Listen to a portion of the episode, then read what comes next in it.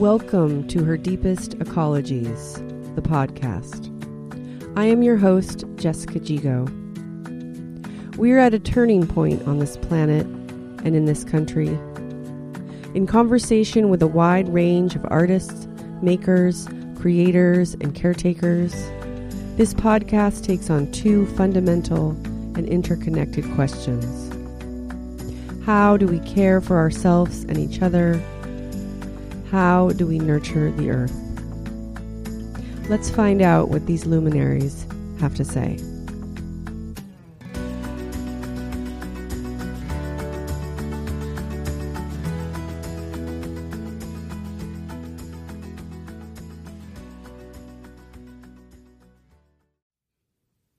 Hello, welcome to season one, episode one of Her Deepest Ecologies. For this first episode, I was very excited to be in conversation with Valerie Segrest. Valerie is an enrolled member of the Muckleshoot Indian Tribe and co founder of Tahoma Peak Solutions. She earned her bachelor's degree in human nutrition and health sciences from Bastyr University and her master's of arts degree in environment and community from Antioch University. She has dedicated her work in the field of nutrition and human health science towards the efforts of the food sovereignty movement and catalyzing food security strategies rooted in education, awareness, and overcoming barriers to accessing traditional foods for tribal communities throughout North America. I first met Valerie when we were both working at the Northwest Indian College.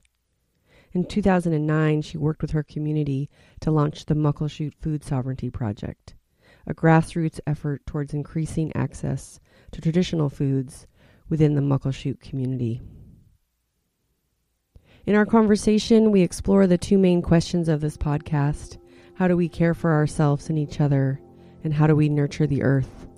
And we also take some forays into her time as a chef judge on the Hulu special Chef vs. Wild what she's taught her daughters about nettles and plants and harvesting, and what her role is as a Native woman in being an educator as well as a knowledge holder within her community.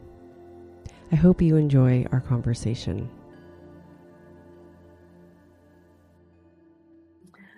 Tahoma Peak Solutions is a Native women owned firm that specializes in strategic communications and food systems work uh, in tribal communities throughout the country.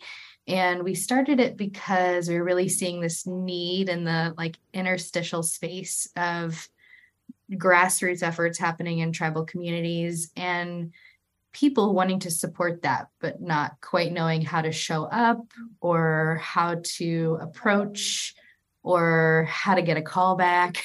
so, so we are, you know, filling that gap. It was a hypothesis, and we've been open for a little over a year now, and it has been a very busy year. So it's it's pretty cool um, to have that that kind of guessing of you know filling a need in tribal communities and really that's what we're at the core trying to do is just catalyze and amplify the very important work that native people are doing to steward and advocate manage their their lands and um, and recognizing that it's really going to take all of us to fix this so how do we bring everybody in in a good way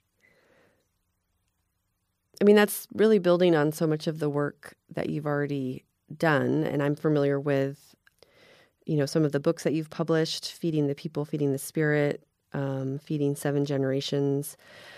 How, how do you feel like you're best reaching people when it comes to food sovereignty? Like what, what sort of forms of, of media and, and outreach? I think it's been really cool to watch it change over the years. This began with like in person classes in the forest, on like schlepping the shores. You've been to those classes with us and led some of them with us.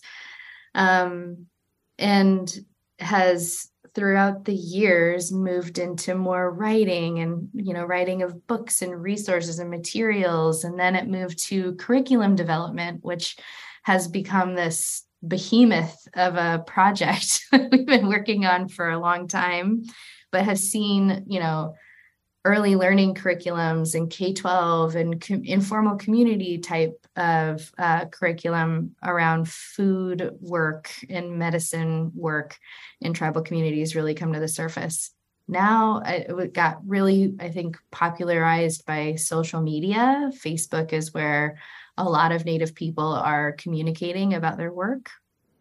Um, and then more recently, you're seeing more appearances on television. So it's interesting how food has become part of the increasing of visibility of Native people in these spaces, and that that's really like part of our healing journey is to be visible um, because invisibility is uh, you know a product of colonialism and sort of the erasure of native people in um, modern contemporary American culture is what promotes the ability to swallow up land and um, and do whatever capitalism wants to do in our spaces. so we're really just trying to follow the work and I think answer the call when it comes to when it comes to um, promoting visibility and I, would love to talk about the show a little bit later too. Um, but I'm I'm really interested because you've always really been uh, such a public face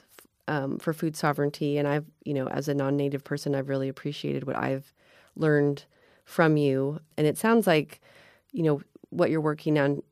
What you're working on now is ways that people can help and engage that is actually useful, and in preserving uh, knowledge and culture and not taking away from it, but also bringing people together in, in new and interesting ways. Um, is that does that sound right? Yeah, I think so. Part of you know, I think for so long, our our story has been um, has sort of told this ongoing story of we're not relevant we should you know we're not right. That's what most native people inherently feel.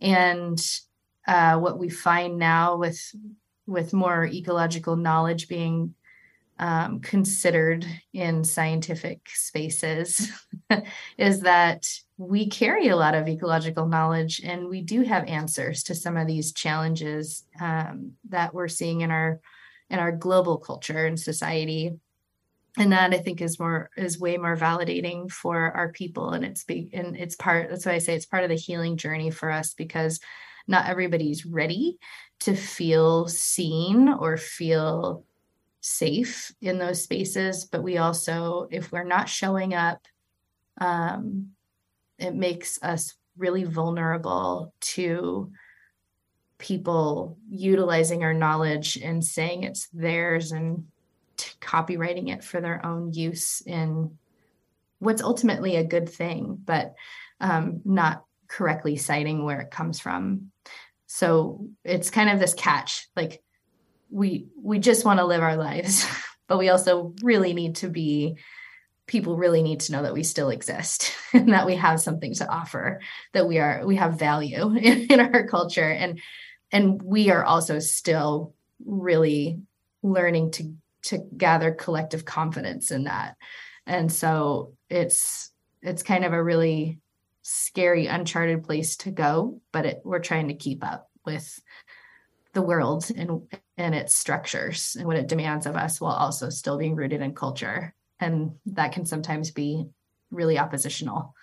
Like for example we're taught to be really humble and have great humility.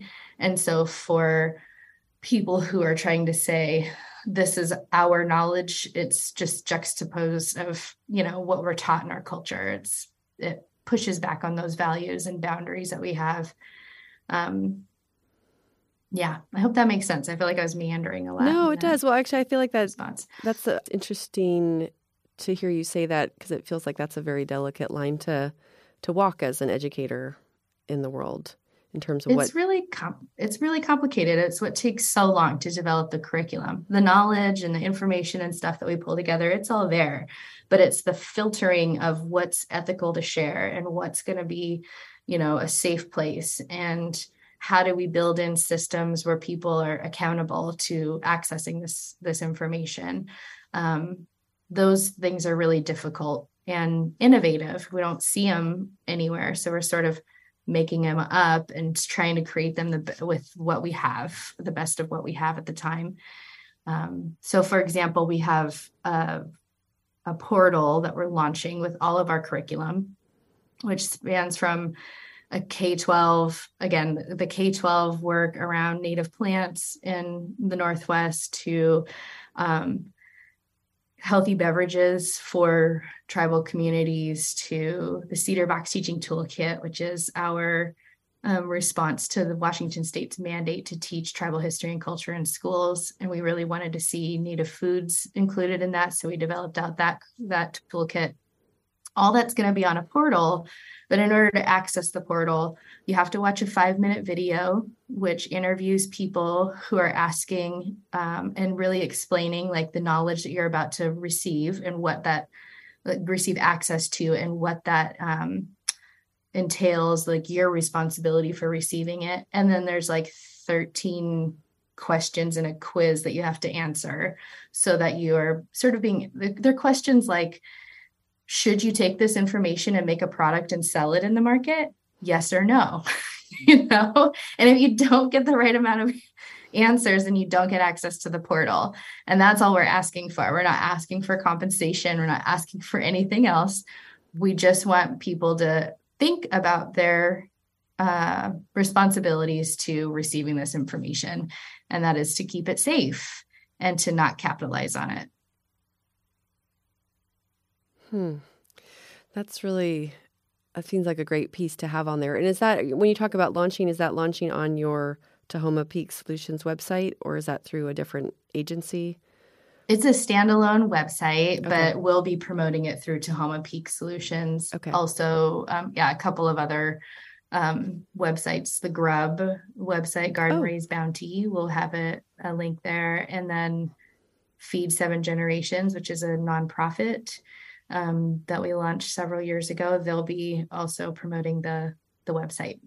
Okay. Well, I, I want to talk a little bit about food just because I've, you know, in my life, I've always been passionate about food, and it was such a revelation to think about just where food comes from and how you grow it yourself. And that's, you know, to been, been a journey for me. Um, but when I got to a place where I felt like I had a pretty good understanding of food and farming, that's when I was introduced to food sovereignty and sort of the long tradition of being in a place and being in relationship with food and and and the landscape and having the food and the landscape be one as well. Um, and so it's interesting to me to hear about um, you know just the carefulness and the consideration that you're putting into as well as the generosity um, in sharing this information and making it known while also um, sort of protecting it at the same time. And I, I just I'm curious about. Uh, I know that you're sort of out in the world and in conversation with a lot of food people, and I'm just curious how you navigate that, or if there's any particular relationships, whether it's with farmers or other kind of food people, that you find particularly helpful to you and and what you're trying to do. Oh man, I I love all of them.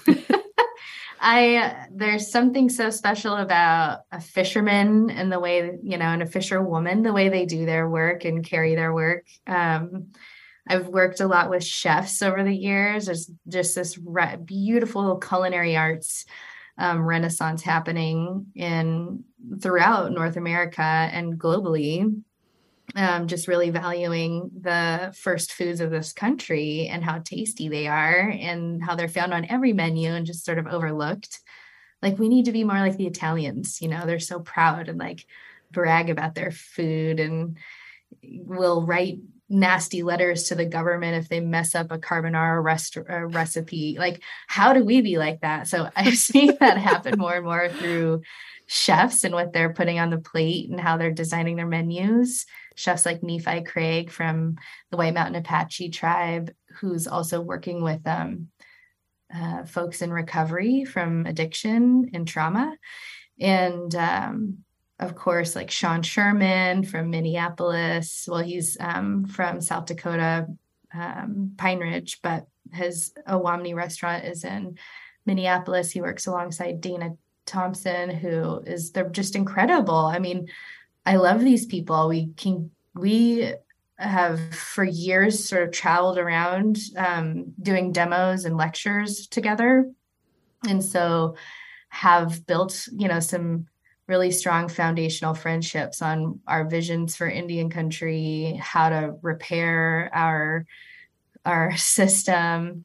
And then there are also like the lawyers and the thinkers out there. There's like a whole school of native agricultural lawyers who are doing incredible work. And I spent some time working with them at the Native American Agriculture Fund um, for a couple years. And it felt so um, empowering to like like understand native law and sovereignty through and food work through that lens and um, and really spend time thinking about that level of advocacy so it's interesting it's like so many different pollinators in the system and they oh, we all have so much passion for the work. And i think it's because like as native people that's how we have always been. Like at a very young age pre-contact we would have been mentored and groomed into like maintaining and holding this knowledge around food and then transmitting it to the next generation and becoming that expert in whatever it is your family knowledge carried and I think we still are very much designed that way inherently. These are our, we can, we, it's very clear that this is our birthright and it's all we would want to do with our life. And so when we can find a way to make that career and not just job, but lifestyle um, happen, it is so in, powerful and enriching and such a good life to live. So I, I I know I'm like a really busy person, but I love saying that this is what I have to do. This is what I have and this is what I have to do. Like because I was born to do this work. Yeah. And I see that with so many people who are doing this work. Oh. I love that. I know. I mean, food is is joy. I mean, I, I feel like that. I always come back to that. You know, especially on days when I'm just either like frustrated with how the the world is working or something is eaten something in my garden i go back to just remembering. Like that's really what brings me the most joy is you know being able to to have a good food and share it and it really is a privilege to you mentioned chefs. I do have to ask about uh, chef versus wild which is your hulu show that you are the judge on. And I, I, I, found this show really fascinating. I don't want to spend too much time talking about it, but I, I'm because I'm a little bit of a fangirl, but but I'm just curious how how that started, how you were approached and got involved in that, and and what do you think the impact of that show is going to be? Um, I got I was approached through an Instagram message. And I thought like the name was really funky name, this casting agent. And I thought it was like a Russian bot or something. So I didn't like pay any attention to it. And then I thought, oh, I better research this person. So I did. And she's real and it was a real ask. And so I responded. And it was on like the last day of casting. And they were looking for someone who was a native person who knew about wild foods and had a background um, with public speaking. And so I kind of fit the like it was just this really random miraculous event that happened and all of a sudden like within a couple days I had an offer to live in um, on the Sunshine Coast in shíshálh territory for eight weeks and leave my family, um, which was the hardest decision to make. And also knowing that this was probably once in a lifetime opportunity and I should take it. Um, and so I did. And I have great, I'm really proud of that show. I think what I didn't expect was that there would be such uh, incredible native presence. There's a native person in every episode, um, me included, but there's also a native person in every role. Uh, so I think there's like two episodes that does not, you know, does not include a survivalist or a chef as a, a native person, but um, that is rare. It has never happened before in those rea- in those TV spaces for survivalist shows or cooking shows. And so to have them combined and have such a great representation, I'm pretty pretty proud of that. And um, what I hope people see is that nature has so much power to transform us That's what happens in every episode with every single person there. They walk away with some sort of new perspective on life. I mean, they've been immersed for four days in the wild, uh, having to make decisions like during the winter season, which is still like there's food there, but it's not springtime, right? Just like where nettles and beautiful spring greens are out, like none of that's out. Um, so there's a scare of an idea of scarcity, and they have to choose between whether they're going to eat them eat their food themselves or save it to feed me. and, and I'm like, how can I be any like in our cultural way? You never when someone presents food to you like that, especially out of coming out of such a rites of passage, you know, opportunity, you don't scoff at it or say anything bad about it. And honestly, I had nothing bad to say because it was all super delicious. And a lot of it I'd never tried before in that way. So I wasn't complaining at all, just really in awe of people and their courage and bravery to be able to do and making that sacrifice so that I could have this incredible gourmet meal with all my favorite foods on the plate. It's like, how could I have said no to that opportunity? but I hope that people see that, that when you go through a transformation, um, it's not always graceful. So people aren't always in their best mood, ready for camera. They can be grumpy. They may come off like a jerk. Season one or episode know? one, that chef, man, I could not handle that guy. that is everybody's hands down uh, experience like feedback to me was man that guy um and the reality is like it was tough for him. It was tough for a lot of people. There we had like some of the biggest snowstorms were happening during that time and some of the biggest flood flooding was happening. Bears were everywhere. Like it was intense conditions for them. And i just remember sitting in my hotel room thinking man that's a bummer for those guys. and also really i myself really did want to like put me in kieran and i talked about that often like hey if we run out of if we run out of teams like put me in Valin. so uh, we thought it would be fun but because i could do four days i don't think i could do any more than that really yeah. and i would need like i would need kieran to to be there too or yeah somebody who is really knowledgeable so yeah yeah. Well, I think it really, I mean, in a, a fairly short time frame, it, you know, it shows, like you said, a transformation, but also just um, the struggle of, you know, how do you actually, you kind of get a sense of scarcity and, you know, how do you actually, you know, take care of yourself in such a wild space and then all of a sudden they're in these this beautiful outdoor kitchen creating this very artful food which all of it looked so delicious i was maybe that show makes me really hungry. Um, but you know, I think a lot of people don't. You know, that that's still just sort of an uphill battle in terms of under. You know, getting people beyond convenience to know what it really takes to to either gather or grow food, and then to, you know to know what to do with it and to be able to repeat that every day, right? Because it's, um, you know, it's sometimes I have, you know, as as you do, I have two little kids, and sometimes it's like you know, we're going to have noodles again tonight because there's just yeah. isn't time. You know, I mean, we are all kind of making compromises um, around food, but uh, I feel like that show really documents such a great like beginning to end process of of food, and the people and the food is transformed.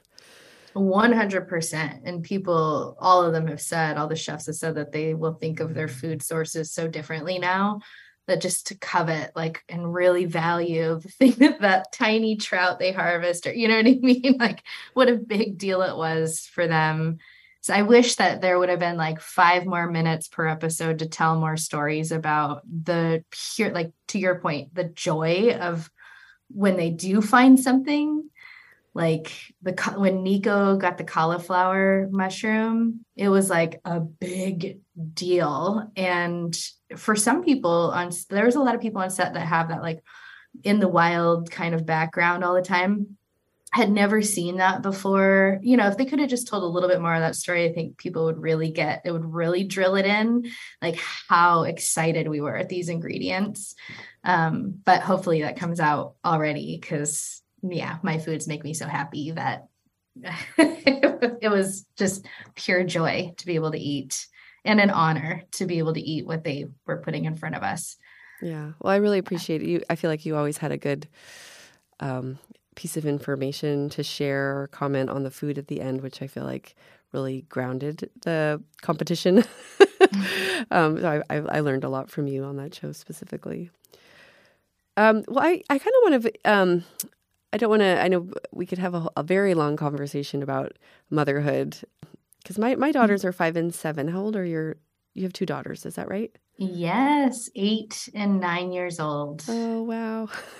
yeah, it, go, it goes so fast. Jazz, I can't believe it. I know. I know. My youngest just started kindergarten, and I feel like we're coming out of a, a phase and entering a new one just in awareness and words and ideas and feelings.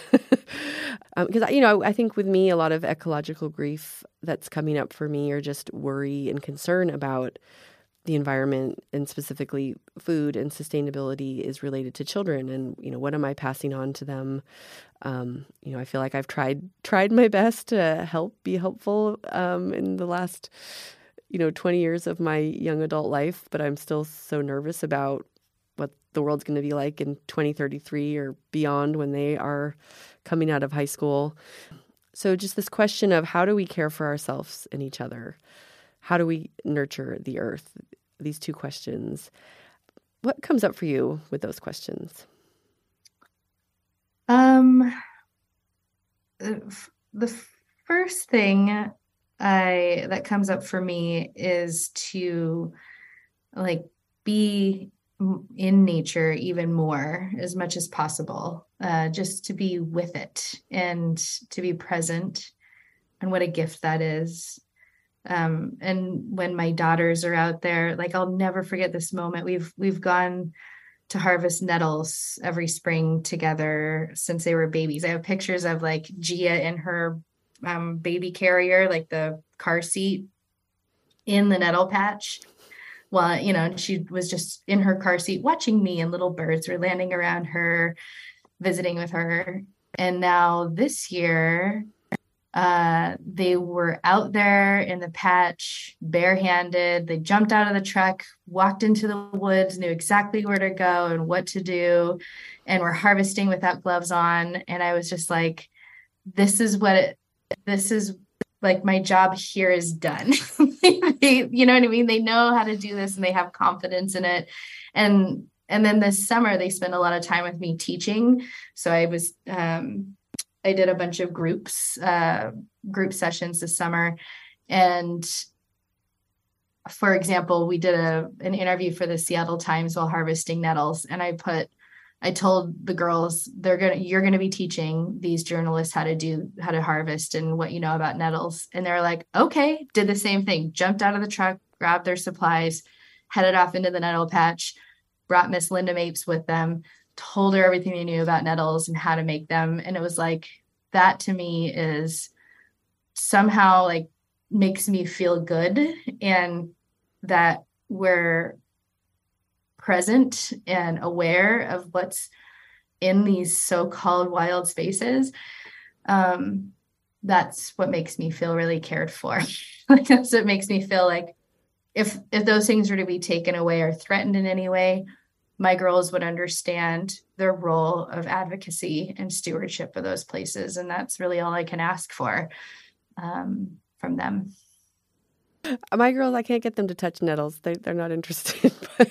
I think it took, I honestly, I think it took them watching me since they were born to be able to, like, this was the year. It took, so what, eight years for them to feel confident enough to touch it. Yeah. Yeah. Well, I think yeah, I I I just I remember during the pandemic, uh, you had shared something about natural Easter egg dyes. I think you even made a little booklet about it and shared it, you know, freely. I think on social media, and that that actually was a really special activity for my daughters and I because we actually we went out and gathered things to do that, and um, I think that was one of the times where I, I kind of just had this moment of like, okay, I need to be doing more of this. I need to be getting them outside and showing them more things and not just assuming that they'll want to be there necessarily and somehow cultivating a an appreciation for that kind of awareness. Oh, totally. And you know, we often think like kids don't want to do that. They just want to stare at screens or whatever.